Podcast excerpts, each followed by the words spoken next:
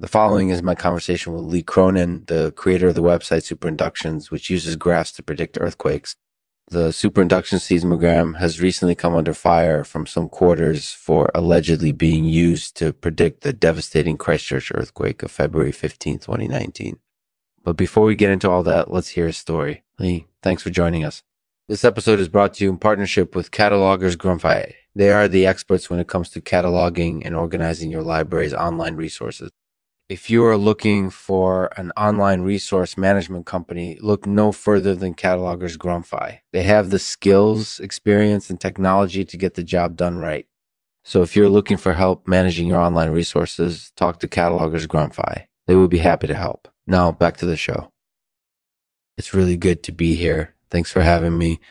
No problem. No problem at all. So can you tell us a little bit about superinductions? Sure. So Superinductions is, as the name suggests, it's a website that uses graphs to predict earthquakes. And the way that it does that is by looking at things like the stress levels in different parts of the earth and predicting where an earthquake might happen. And has superinductions ever been wrong? Yeah, definitely. There's no such thing as a perfect science. And so inevitably superinductions will sometimes get it wrong, predicting earthquakes where none actually happen. But that's part of the fun, I think, of using graphs to try and predict something like this. So, what's your opinion on the Christchurch earthquake specifically? Well, I believe that superinductions played a role in predicting the Christchurch earthquake. I mean, we saw a really big spike in stress levels in the earth just before the earthquake happened, and so I think it was definitely useful for people to have access to that information. Are you concerned about the ethical implications of superinductions? Yeah, absolutely. I mean, I think it's important to point out that while superinductions can be used to predict earthquakes, it can also be used to predict other things too. For example, it could be used to predict terrorist attacks or political events. And so I think it's important to be very careful with how data is used and who gets access to it. And that's something that you address in your book, Bust. How politics has corrupted science, is it not?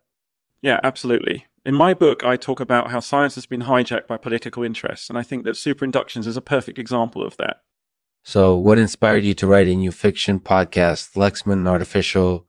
Well, I think it was really interesting to me how superinductions was used to predict the Christchurch earthquake, and I wanted to explore that a little bit more in my podcast. I also wanted to explore the ethical implications of data collection and how we should be using it.